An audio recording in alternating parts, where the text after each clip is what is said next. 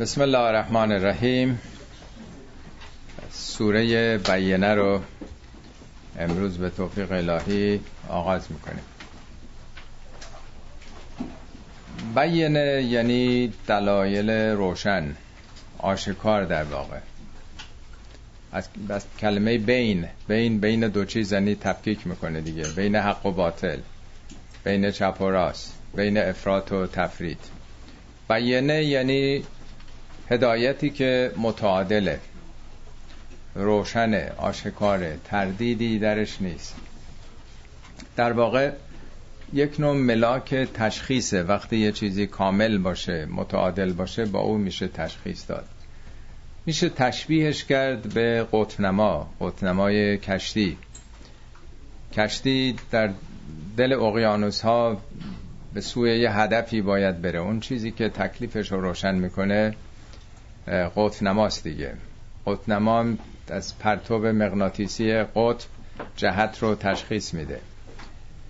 اون پرتو هدایتی که خداوند فرستاده مثل پرتو مغناطیسی زمینه که جهت رو نشون میده. پس قطب‌نمای هر مؤمنی، هر خداپرستی که به سوی او باید حرکت بکنه نامش بینه است، جمعش هم بیناته. اونچه که پیامبران آوردن بینات نام گرفته، هم حضرت موسی، حضرت عیسی و پیامبر ما، یعنی دلایل آشکار، روشن و قطب‌نمایی که کشتی وجودشونو در این دریای بیکران زندگی با همه خطرات طوفان و گرداب و انواع مسائلی که در پیشه، جهت خودشون رو باید تنظیم بکنه. قبل از اینکه وارد شرح سوره بشم، طبق معمولی توضیحی در شرایط زمانی و مکانی که این سوره نازل شده خدمتتون عرض میکنم. منظورم شأن نزول نیست که خیلی هم اعتباری نداره، شأن نزول ها رو دیگران نقل کردن، درش اختلافی هم هست. مهم در واقع جغرافیا و شرایط زمانی، فضای زمانی است که این آیات نازل شده. این سوره در جزء 30 قرآن از نظر زمانی آخرین سوره است، در جزء 30 در سال 6 بعثت در مکه نازل شده. سال 6 بعثت چه خبر بود؟ یعنی پیامبر حالا 6 سالیه که وارد دوران رسالتشون شده. اوائل انذر عشیرتک الاقربین، خویشاوندان نزدیک تو فعلا هشدار بده. از 2-3 شروع شد دیگه، خدیجه و حضرت علی و طلحه و زبیر و غیره. خب مواجه با مشکلات زیادی شده بودن. آنچه که در تواریخ نقل کردن، در سال 6 پیامبر چند پشتیبان مهم پیدا میکنه. یکی حمزه، عموی پیامبر، که یه شخصیت خیلی بارزی بوده تو اون جامعه، هم خیلی شجاع بوده. اون رو اسدالله میگفتن شیر شکار میکنه. حالا من نمیدونم تو عربستان اون موقع شیر کجا بوده، شیرای حتما کوهی بوده دیگه، ولی به هر حال حالا البته 1400 سال پیش ممکنه، هیچ بعید نیست که شکار که اون موقع اینطوری نبوده. حتما تو فیلم محمد هم دیدین که وقتی ابو جهل مزاحمتی ایجاد کرده بود برای پیامبر در طواف کعبه، اون کسی که میاد ادب میکنه ابو جهل و سر جاش میشونه حمزه بود. با اون اقتداری که داشت همه جا میزنن در واقع، و میگه کسی اگه مزاحم این برادرزاده من بشه با من طرفه. خب این یه پشتیبان خیلی مقتدری بود. عمر ابن خطاب هم در همین سال 6 اسلام میاره. او هم یه شخصیت با نفوذ و مقتدری بوده تو اون جامعه. طبیعتاً پشتیبان‌های مقتدری از درون قریش پیامبر در این سال 6 پیدا میکنه. در همین سال 6 که نقل کردند، میدونید ایام حج مشرکین از قبایل مختلف، از نقاط مختلف عربستان برای زیارت کعبه به مکه می آمدن. پیامبر در اون سال در بین این کسانی که برای زیارت خانه اومدن تبلیغ میکنه، صحبت میکنه، پیامشو مطرح میکنه، از جمله با تعدادی که از مدینه آمده بودند که از قبیله خزرج بودند ظاهرا، با اونا یه زمینه هایی برای این که اگه شرایط اینجا در مکه سخت شد آیا ما میتونیم مثلا بیایم به مدینه. و در واقع اولین تبلیغی که برای مردم بیرون از مکه میکنه ظاهرا در همین ساله که نشون میده حالا رسالت میخواد فراتر از اون محدوده جغرافیایی بره. البته مدینه اون موقع اسمش یثرب بوده، بعدن که پیامبر به اون شهر میرن نام مدینه الرسول میگیره، شهر رسول، شهر پیامبر، اوتوپیا، شهر نمونه. در واقع در همین ساله که پیامبر یه سفر 10 روزه به طائف میکنن. طائف یه منطقه خوش آب و هوا بوده، اینا در واقع متحدای قریش بودن، از اشراف و ثروتمندان، یعنی اونجا میرن برای تبلیغ. نشون میده تلاش پیامبر حالا باز کردن اسلام و رسوندنش به اطراف و اکنافه. از این سال حالا شروع شده که پیامش رو منتقل کنه. البته در اون فیلم محمد دیدین که اون اشراف این بچهای ولگرد رو تحریک میکنن، اونا با سنگ پیامبر رو تعقیب میکنن، زخمی میکنن و اون شهر رو مجبور میشه پیامبر ترک بکنن و خیلی دلشون میسوزه. ظاهرا اینطور گفتن که از بدترین صحنه های زندگی من بود که بچه‌ها در واقع به من سنگ پرتاب کردن، اینا که نمیدونن، کودکن، یعنی به تحریک اون اراذل و اوباش. با بچه‌ها که نمیشه عکس العملی نشون داد و سخنی گفت. در هر حال این شرایط زمانی و مکانی سال 6 که حالا این سوره در این فضا در واقع نازل شده. خب سخن از اینی که آیا اینا دست برمی‌دارن از این عقاید باطلشون، حالا چه یهودی‌ها که به اون خرافات و به اون سخنان در واقع تحریف شده خودشون دل بستن، یا مشرکینی که به بت پرستی وابستن. اولین آیه درباره همینه. لم یکن الذین کفروا من اهل الكتاب والمشرکین منفکین حتی تأتیهم البینه. نام سوره از همین آخرین کلمه این آیه اومده. لم یکن، کانه اون تکوین یافتن شخصیتیه، یعنی اینا اینطوری نیستند. کیا؟ الذین کفروا، نمیگه کافرین، الذین کفروا فعله، یعنی اونایی که با انتخاب و اختیار خودشون به کفر میل کردن. کفرم یعنی نادیده گرفتن حق، انکار کردن. توضیح هم قبلا دادم، در زبان عربی به ابرم میگن کافر چون جلو خورشیدو میگیره. پس هر نوع پوشوندن حقیقت و ندیده گرفتن کفره. البته کفرم مثل تصدیق، مثل تکذیب، مراحل مختلفی داره. اولش قلبیه، شما یه چیزی رو تصدیق میکنین، اول دلتون تصدیق میکنه. مرحله بالاترش زبانیه، بیان بکنید اون رو، ولی مهمتر از اون عمله. در واقع میگه من المؤمنین صدقوا ما عهد الله علیه، برخی از مؤمنین صادقانه به عهد با خدا عمل کردن. من هم من قضا نحبه، شهید شدن، یعنی با شهادتش، با جان دادنش نشون داد که راست میگه. پس خود شهادت علامت صداقت. در واقع میگه بعضی ها شهید شدن، بعضی ها منتظرن، تو صف نوبتن. تکذیب هم همینطوره. تکذیب هم فقط زبانی نیست، بلکه عملا وقتی که آدم به چیزایی که اعتقاد داره عمل نمیکنه، تکذیب کرده دینو.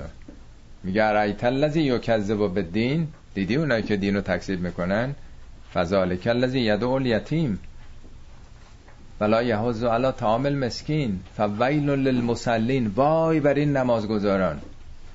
پس تکذیب کنندگان دین، دین به معنای جزا، به معنای نتیجه عمل، به معنای اینکه امروز سرنوشت فردا تو داری رقم میزنی. اونا که تکذیب میکنن نمازم دارن میخونن، ولی به یتیم بی‌اعتنان، به سیر کردن شکم گرسنگان بی‌اعتنا هستن. این میشه تکذیب. در واقع کفرم در واقع همینطوره. کافران کیا بودن؟ همونا که مزاحم بودن، آزادی پیامبر و مسلمانان رو برای انتخاب دین و آیین خودشون بر نمیتافتن، انکار میکردن، اینا شکنجه میدادن، آزار میدادن. پس تنها یه مسئله ذهنی و عقیدتی نیست که ما اینا رو قبول نداریم.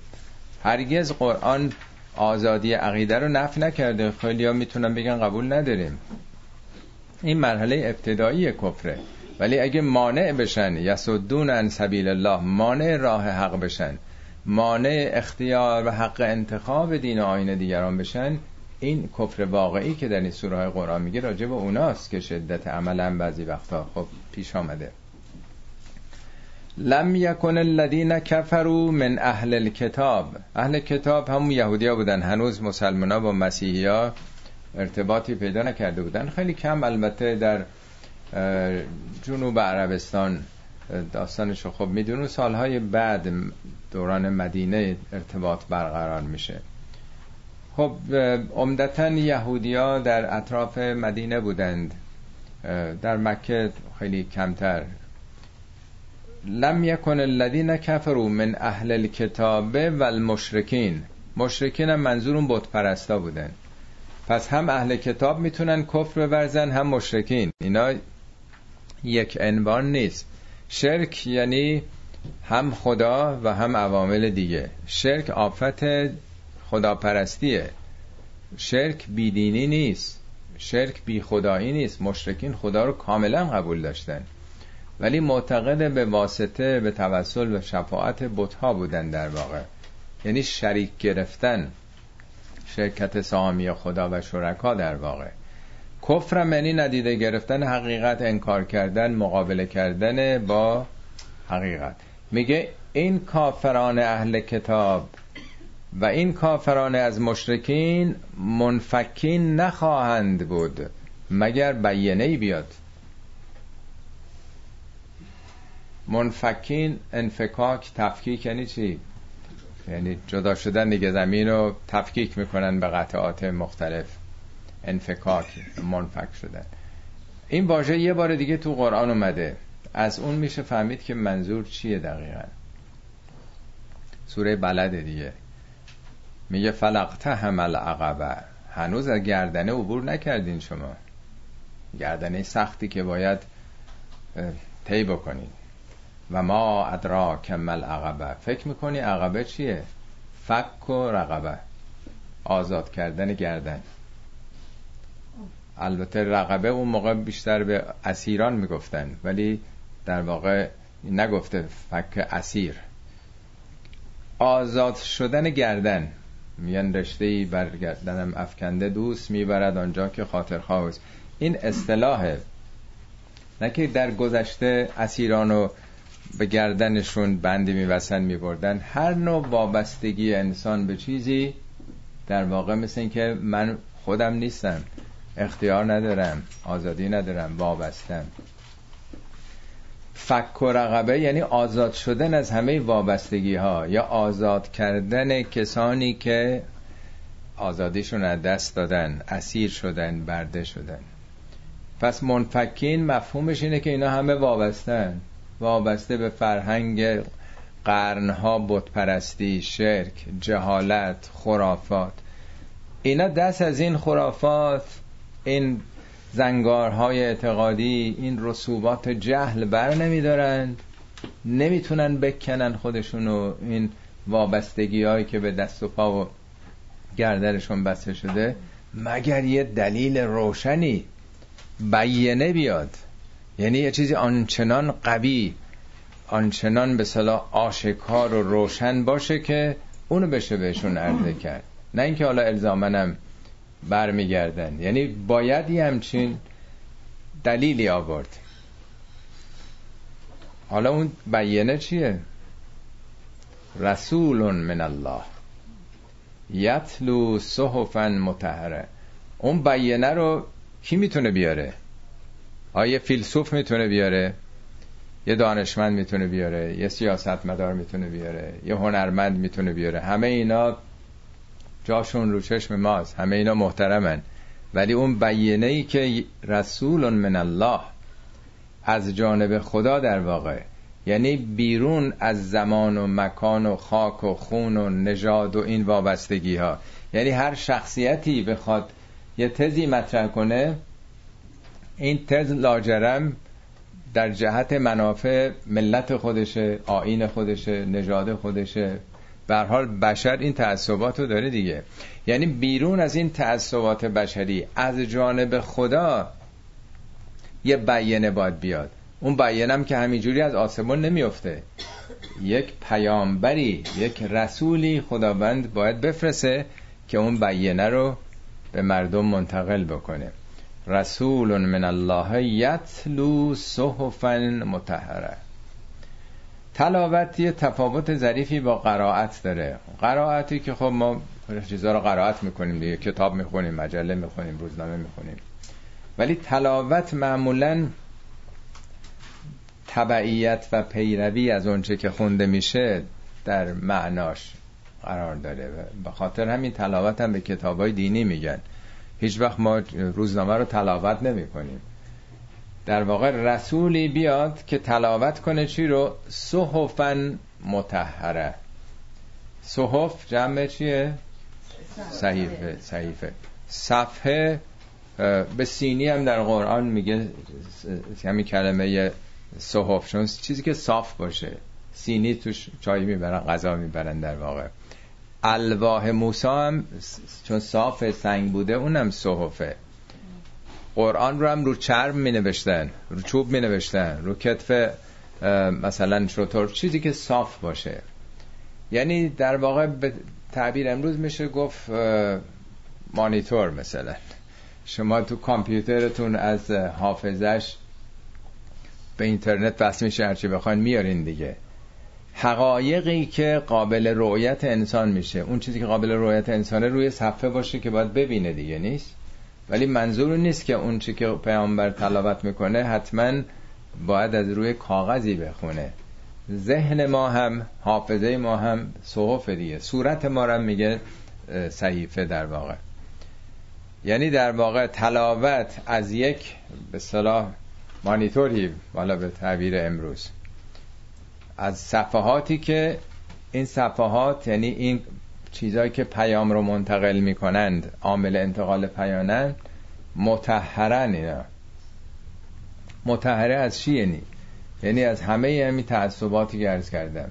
هر آنچه که هر اندیشمندی در هر جامعه‌ای بخواد بیاره، به هر صورت به هر حال تابع مقتضیات زمان و مکان خودشه، ملت خودشه، به اصطلاح اهداف ملی، منافع ملی، اون چیزی که فراتر از ملیت ها باشه و نژاد ها باشه.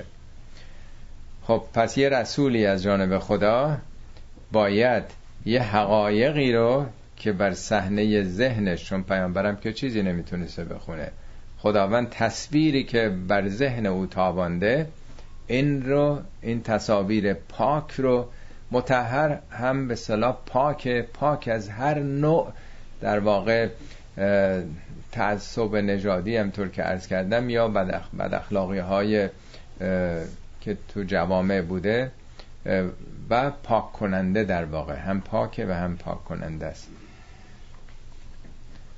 خب در این صحیفه های پاک چه چیزی وجود داره که پیامبر باید تلاوت کنه؟ فیها کتبون قیمه. فیها، در اون صحف چه چیزایی هست؟ کتبون قیمه. کتبم نه به معنای کتاب ها، هر چیزی که ثبت و ضبط بشه معناش کتابه دیگه. میگه کتب علیکم الصیام، روزه بر شما نوشته شد. کتب علیکم القصاص، کتب علیکم الوصیه. یعنی هر چیزی که قانونه. پس هم قوانین شریعته و هم قوانین طبیعته که مکتوبه. هر در گذشته که بی سواد بودن، هر چی که مکتوب می شده یعنی ثبت و ثبت شده، قانون شده، مقررات شده. خب در اون چه که رسول میخواند، قوانین و نظامات و ضوابطی هست که چیه؟ قیمه است. یک کتابخونه دیدم در قم نوشته بود فیها کتبون قیمه. فکر میکرد نه اینجا کتابای قیمتی وجود داره، کتابای نفیسه. مثلا قیمق از قیام میاد، قیام یعنی در واقع برخاستن، قیمه یعنی برپادارنده، قوانین برپادارنده، احیا کننده، زنده کننده. در واقع در قرآن البته قیام هم به معنای حقیقی کلمه آمده و هم به معنای مجازی. قیام بلند شدن هم جسم آدمه و هم جامعه‌ای که برمیخیزه، لازم نیست به صورت فیزیکی برخیزه. در قرآن 6 بار ظاهراً در وصف دین آمده، میگه این دین، دین تسلیم به خدا قیم است. دینون قیمه یعنی چی؟ دین قیمه. 2 بارم در واقع کتب قیمه اومده، یعنی در واقع قرآن عمل کردن به او جامعه رو بلند میکنه، جامعه رو به قیام وامی داره، یعنی استعدادهای بالقوه‌ش رو به فعلیت در میاره، جامعه رو رشد میده، به تعالی میرسونه. از عقب افتاده ترین نقاط کره زمین عربستان بود که اقوامی بسیار عقب افتاده و جاهل بی خبر از همه چیز اونجا زندگی میکردن. در عرض کمتر از 50 سال اونها بر 2 تمدن برتر زمان خودشون غلبه پیدا کردن. نه تنها نظر نظامی که خب بالاخره چنگیزم رفت تا اروپا رو گرفت، اینا از نظر افکار و اندیشه اونا که چیزی نداشتن. یعنی در کوتاه‌ترین مدت از عقب افتاده ترین جوامع اون روزگار ملتی پدید آمد که در کوتاه‌ترین مدت بزرگترین تمدن جهان رو ایجاد کرد. تا قرن 4 و 5 مادامی که به این کتاب عمل می‌کردن. تو سوره سباس فکر می‌کنم میگه و یر الذین اوتوا العلم، اونایی که علم داده شدن میبینن واقعا. و یر الذین اوتوا العلم الذی انزل الیک من ربک، که اون کتابی که از جانب پروردگارت به تو فرستاده شده هو الحق، این حق، و یهدی الی صراط العزیز الحمید، جامعه رو به راهی که به عزت، به سربلندی، به اقتدار برسند. عزیز الحمید یعنی هم جامعه عزت پیدا میکنه، هم مورد حمد دیگران قرار میگیره، ستایش دیگران، یعنی همه چشمهای بشریت خیره به اونها میشه. واقعا در 4-5 قرنم همینطور بود. جوامع اسلامی الگوی کشورهای اروپایی بودند. تا 6 قرن کتابای رازی و ابن سینا در دانشگاه‌های اونجا تدریس میشد. دانشگاه اصلا اینا نداشتن، الگوی دانشگاهشون رو از دانشگاه‌های تمدن اسلامی گرفتن. اولین دانشگاهی هم که تأسیس شد یه زن مسلمان در اندلس تأسیس کرد. نه حمام داشتن، نه بهداشت داشتن، نه تمدن داشتن، چیزی نداشتن. اونها در دوران تاریک قرون وسطا زندگی میکردن، اونم از چنین ملتی. خود یهودیان وقتی به کتاب تورات عمل کردن، دوران باشکوه داوود و سلیمان، اون اقتدار و آبادی بسیار مثال زدنی که پیدا کردن، همواره همینطور بوده. وقتی جوامعی به پیام خدا، به بیاناتی که خدا فرستاده، چه در تورات، چه در انجیل، چه در قرآن عمل بکنند، اینا بالا میان، به عزت میرسند و مورد ستایش و سربلندی و در واقع تعریف و تجلیل مردم دنیا قرار میگیرن. ولی وقتی که عمل نکنن، پشت گوش بندازند، طبیعتاً کاملا معکوس خواهد شد. اینو من توضیح دادم که شاید این سوال پیش بیاد که پس چطور این کتاب قیمه نیست در روزگار ما وقتی 72 ملت شدیم، وقتی که به تعبیر قرآن میگه ولا تکونوا من المشرکین، از مشرکین نباشین. کیا اصلا مشرکین؟ من الذین فرقوا دینهم، اونا که دینشون رو تفرقه ایجاد کردن، 72 ملت شدن و کانو شیعن، شیعه شدن. کل حزب بما لدیهم فرحون، هر حزبی، هر گروهی دلخوشه به اون چیزی که طرف خودشه. طبیعتا چوبش هم میخورین دیگه. فراوون در قرآن گفته این همه میگه واعتصموا بحبل الله جمیعا، همه تون به این ریسمان خدا به قرآن چنگ بزنید، اینو جدی بگیرید، ولا تتفرقوا، متفرق نشین، به جون هم نیفتین. امروز چه وضعیتی پیدا کردیم؟ عربستان کجاست؟ قطر و امارات و نمیدونم ترکیه و کدوم دوتا کشور مسلمان با هم خوبه؟ کجا با هم دیگه اتحاد دارن؟ در داخل جوامع کدوماشون با هم داخل جامعهشون آزادی هست، امنیت هست، عدالت هستش؟ طبیعتا عمل خود ماست دیگه که به اونجا رسوندن. و ما تفرق الذین اوتوا العلم الا من بعد ما جاءتهم البینه.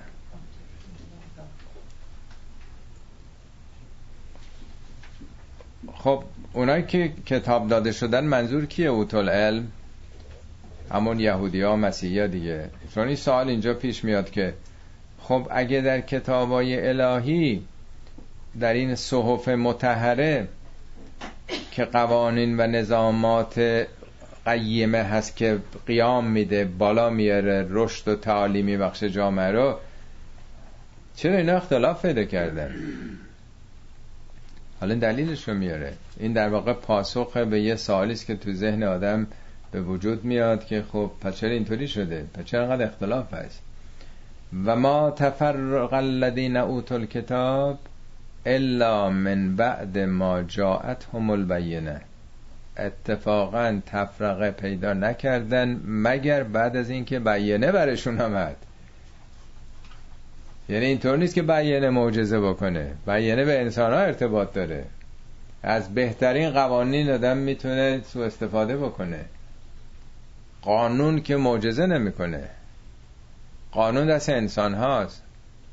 یه بار عرض کردم قانون اساسی قبل از انقلاب که ما داشتیم یکی از پیشرفته ترین قوانین اساسی بود که دفعه پیش بود عرض کردم که از فرانسه و بلژیک گرفته بودیم، علمای ما هم روش کار کرده بودن، ولی چرا بهش عمل نمی شد؟ تو قانون اساسی فعلی ما هم اینطور حقوق مردم کاملا دیده شده، ولی چرا اصلا اعتنایی بهش نمیشه؟ پس قانون که معجزه نمیکنه. کتابای دینی هم بیانم قانونن، کتبان قیمه، یعنی قوانینی که بلند کننده یه جامعه دیگه. خب اینا اختلاف پیدا کردن، اونم بعد از اینکه بیانه اومد. بارها در قرآن به این اشاره کرده، یه جا میگه الا من بعد ما جاءهم العلم، بعد از اینکه علم پیدا کردند دوچار اختلاف شدن، بعد از اینکه بیانه اومد همه چی آشکار شد. چرا؟ میگه بقیان بینهم، بقی با این غین یعنی خوی تمامیت طلبی، قدرت طلبی، سلطه طلبی، تجاوز به حقوق دیگران، ریاست طلبی، شهرت طلبی. یعنی بشر به هر حال دلش میخواد رئیس بشه، برتر بشه، بر جای دیگه سلطه پیدا بکنه. بنابراین علم و آگاهی و شناخت به تنهایی کفایت نمیکنه. این انسانه که اگر خوی قدرت طلبی داشته باشه، منیت داشته باشه، با وجود همه بیانات سوء استفاده میکنه که دیدیم مدت کمی فقط در اون دوران 40-50 سال اولی تا حدودی در اون مسیر اسلام رفتن، تسلیم به خدا بودن که چه نتایجی گرفتن. بعد که دوران بنی مروان و بنی امیه و بنی عباس همش سوء استفاده از دین و قدرت طلبی ها و کشتار، و نتیجهش هم به هر حال همین شده که در واقع ما دیدیم دیگه. اینم از این جهت در واقع این توضیح رو عرض کردم که این سوال پیش میاد که ما بعد از، به خصوص جامعه خود ما، بعد از این تجربه انقلاب و از دوران صدر مشروطیت، این همه ملت زحمت کشید، این همه تلاش کردن، این همه شهید و زندانی و شکنجه دیده به هر حال ملت ما داشت، آخر چی شد؟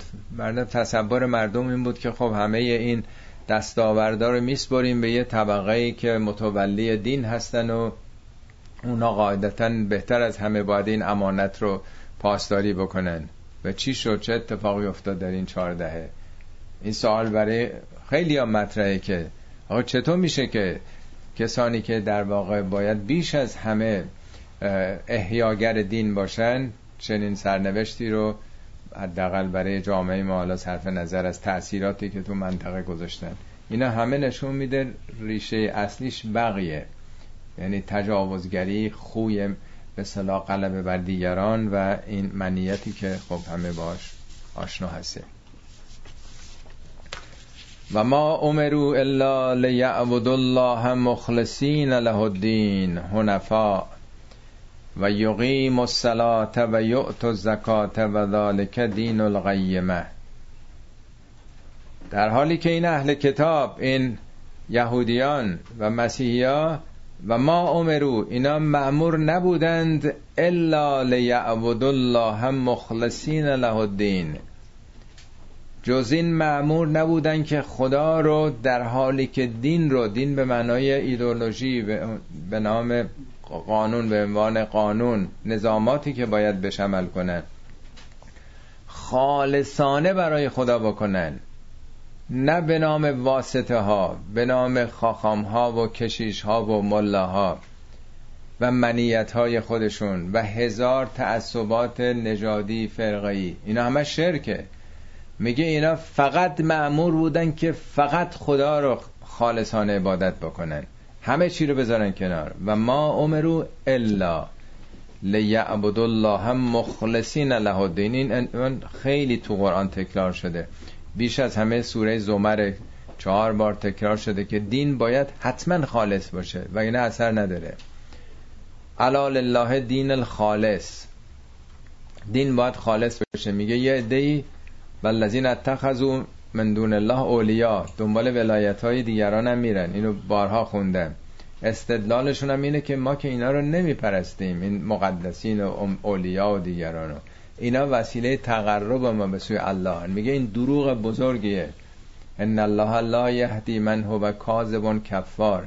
این کذب و ناسپاسی بزرگی است که بندگان خدا رو، حتی پیامبران رو، در واقع واسطه برآوردن حاجات قرار داد و چیزایی که مربوط به خداست از اونا انتظار داشت. خدا حی و قیومه، دیگران حی و قیوم نیستن.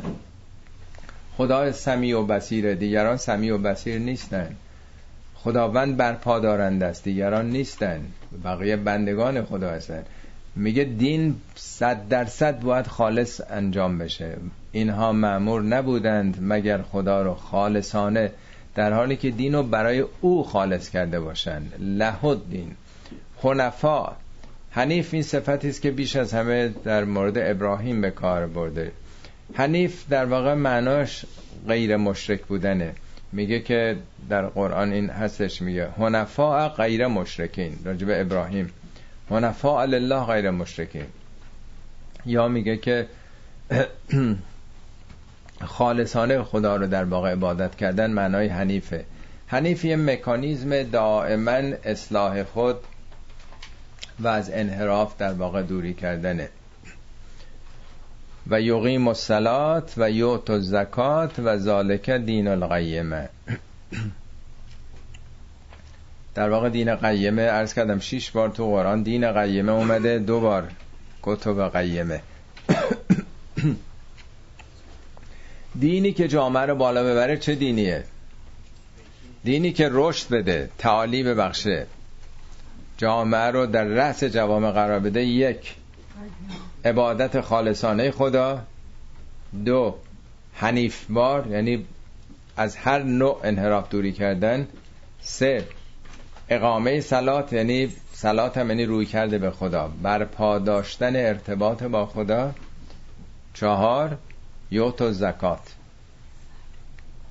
مالیات دادن برای تزکیه نفس، یعنی با میل و رغبت.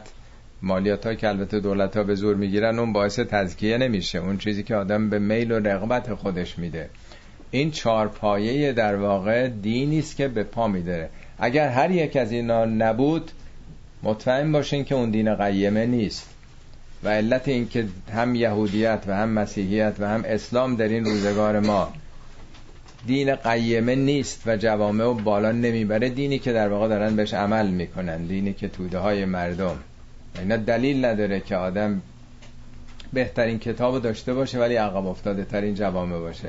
نشون میده اشکال از همینه که در واقع دینداری ما لیعبدالله مخلصین له الدین نیست، حنفا نیست، نمازمون هم فقط در واقع شکلیه. در واقع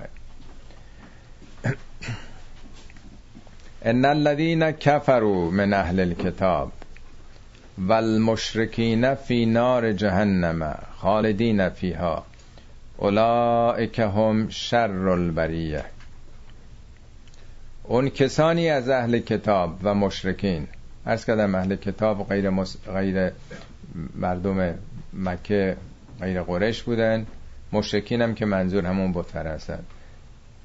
از این اهل کتاب و از این مشرکین که حقایق رو میپوشونن، موضع گیری کردن در برابر این بیانات، آزادی پیامبر و مسلمان ها رو سلب کردن برای اینکه از بت پرستی دوری کنن و خدای واحد را بپرستند. فی نار جهنم خالدین فیها اولئک هم شر البریه. خب وقتی که از اون پیام هایی که میگه صحف مطهره است، یعنی رسولی که از جانب خدا اومده حقایق پاکی رو داره عرضه میکنه، قوانینی که جامعه رو رشد داده، کسانی که در برابر این ممانعت میکنن، صد پدید میارن، شکنجه و آزار میدن، طبیعتاً سرنوشتشون آتشی است که خودشون پدید آوردن. در دنیا آتش افروزی کردن، قاعدتاً در نتیجه عمل خودشون بر همیشه خواهند بود. اولئک هم شر البریه. بریه در واقع یکی از اسامی است که روی انسان گذاشته شده. ما هم بشر هستیم. بشر در واقع به پوست میگن بشره دیگه، نیست پوست صورت. اولین موجودی در سلسله تکامل در واقع موجودات پستانداران رو کره زمین که مثل میمون و مثل شیر و ببر و پلنگ پشم و در واقع کرکوینا رو نپوشونده بود، پوستش عریانه، انسانه، اسمش شد پس بشر. در واقع نام دیگهش انسانه که اهل انسه، اهل زندگی اجتماعیه. نام دیگهش انسه، انس اون تحرک و پویایی، در واقع ریشش فرق میکنه اینا، انسه با نوسه، نوسه از اون نوسان و تحرک و اینها میاد. اسامی مختلفه. یکی آدمه، ما بنی آدم هم هستیم که در واقع پدر اولیه‌مون آدمه. یکی از اسامی هم بریه است.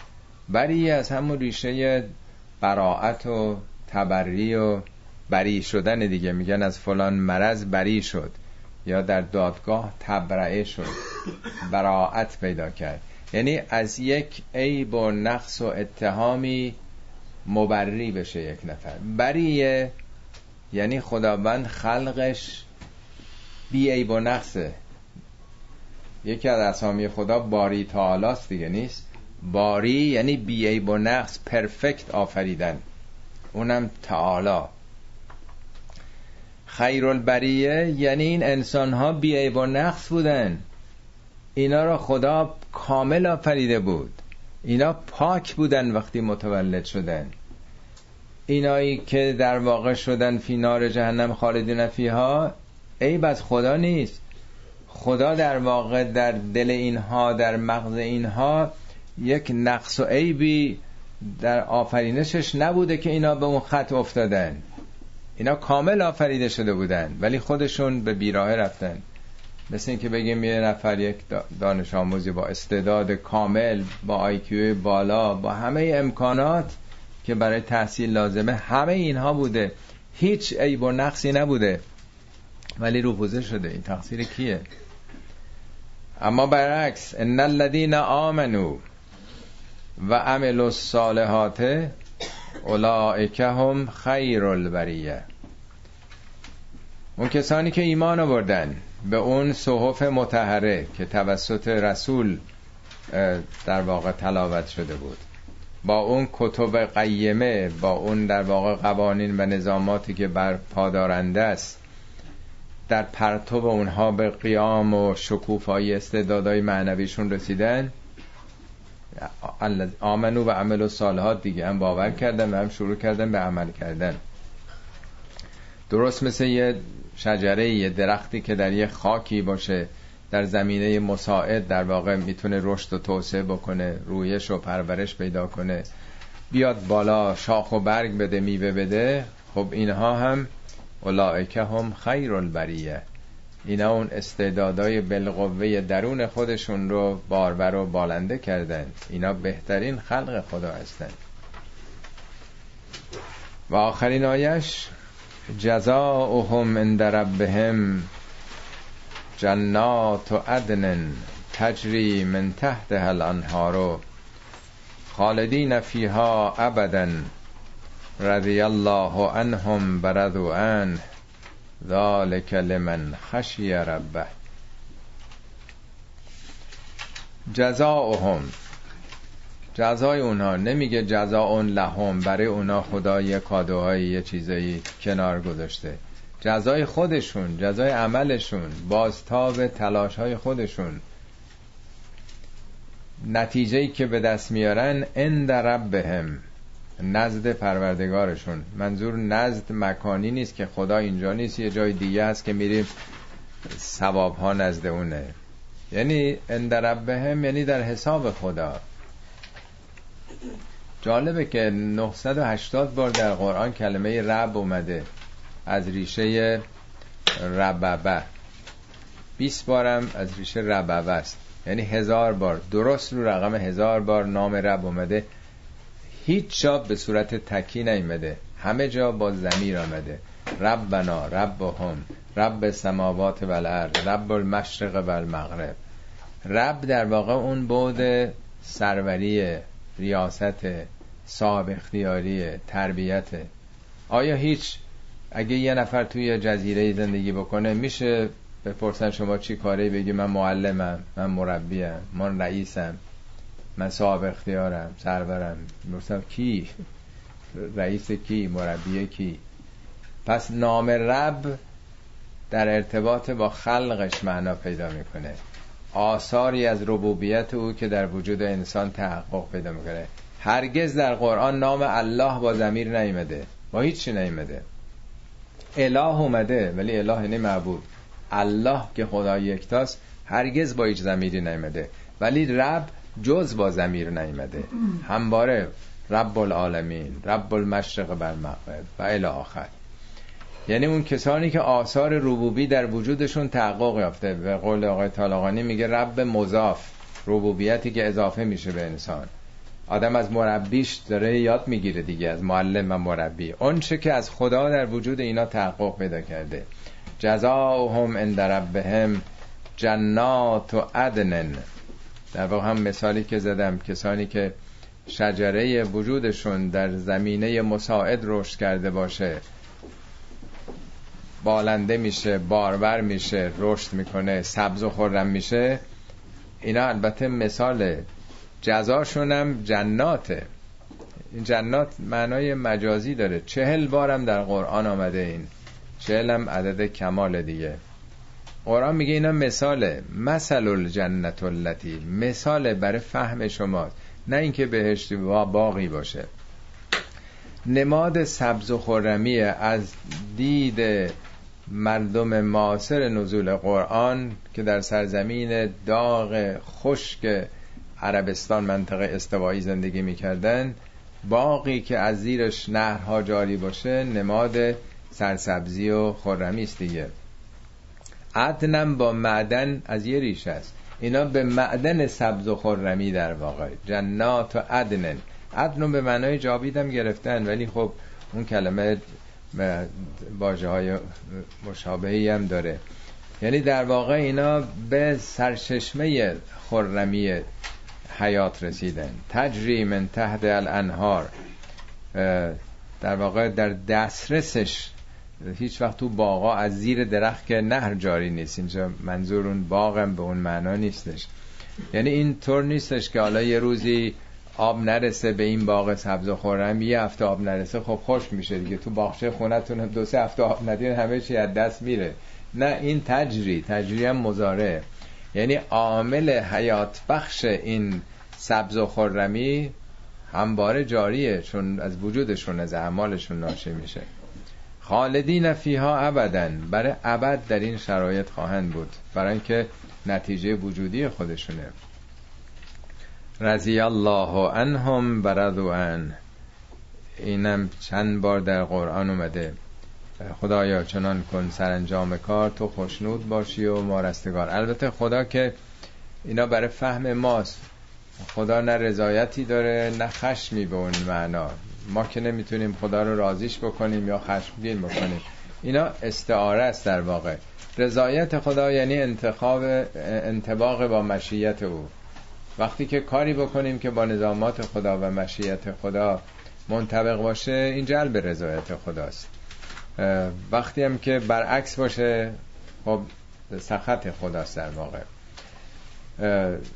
خیلی جاها در قرآن بالاتر از بهشت رو رضوان الله گفته، شاید 4-5 آیه فکر میکنم در قرآن هست، میگه اونایی که کار خیر میکنن و چه میکنن بهشت هایی که این چنینه، بعد وصف بهشت رو میگه، آخرش هم میگه و رضوان الله اکبر، و رضوان خدا بالاتر از بهشته.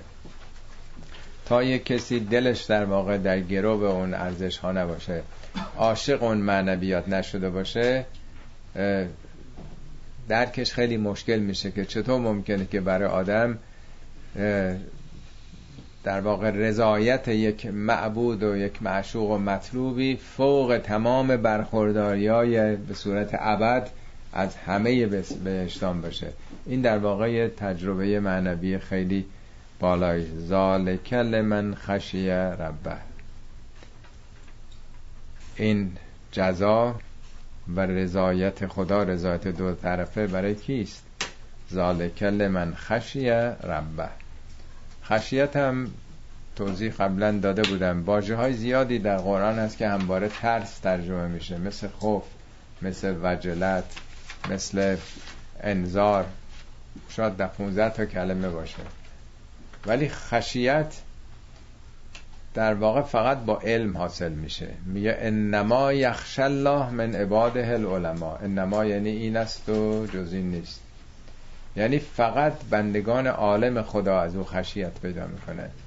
یعنی با علم که آدم پی میبره به این شگفتی هایی که در جهان هست، چه در ذره در عالم ژنتیک، چه در عالم کلان، از ذره تا کلان هر چی دانش آدم، حالا هر رشته ای رو که میخواین تصور بکنین، بیشتر باشه، احساس اون عظمت و بیکرانی که به انسان دست میده از آفریده های خدا، اون احساس بهش میگن خشیت. ترس نیست، یه حالت در واقع رعبه، یک حالت چی بشه گفت، یه حالت آدم احساس حیرتی میکنه نسبت به جهان. میگه در واقع این برای کسی است که به اون حالت برسه. و خدا رو ما رزرو گذاشتیم تو تاخچه خونه که هر وقت مشکلی داشتیم، حاجتی داشتیم، سراغش بریم. خدا رو، پیغمبر رو، امام و همه مقدسات، اینا رزروان برای حاجات ما، حاجات مادی ما. یه وقت هست که نه، ما از خودمون گذشتیم و در واقع عظمت‌های او رو و لطف و کرامت او رو می‌بینیم. صدق الله العلی العظیم.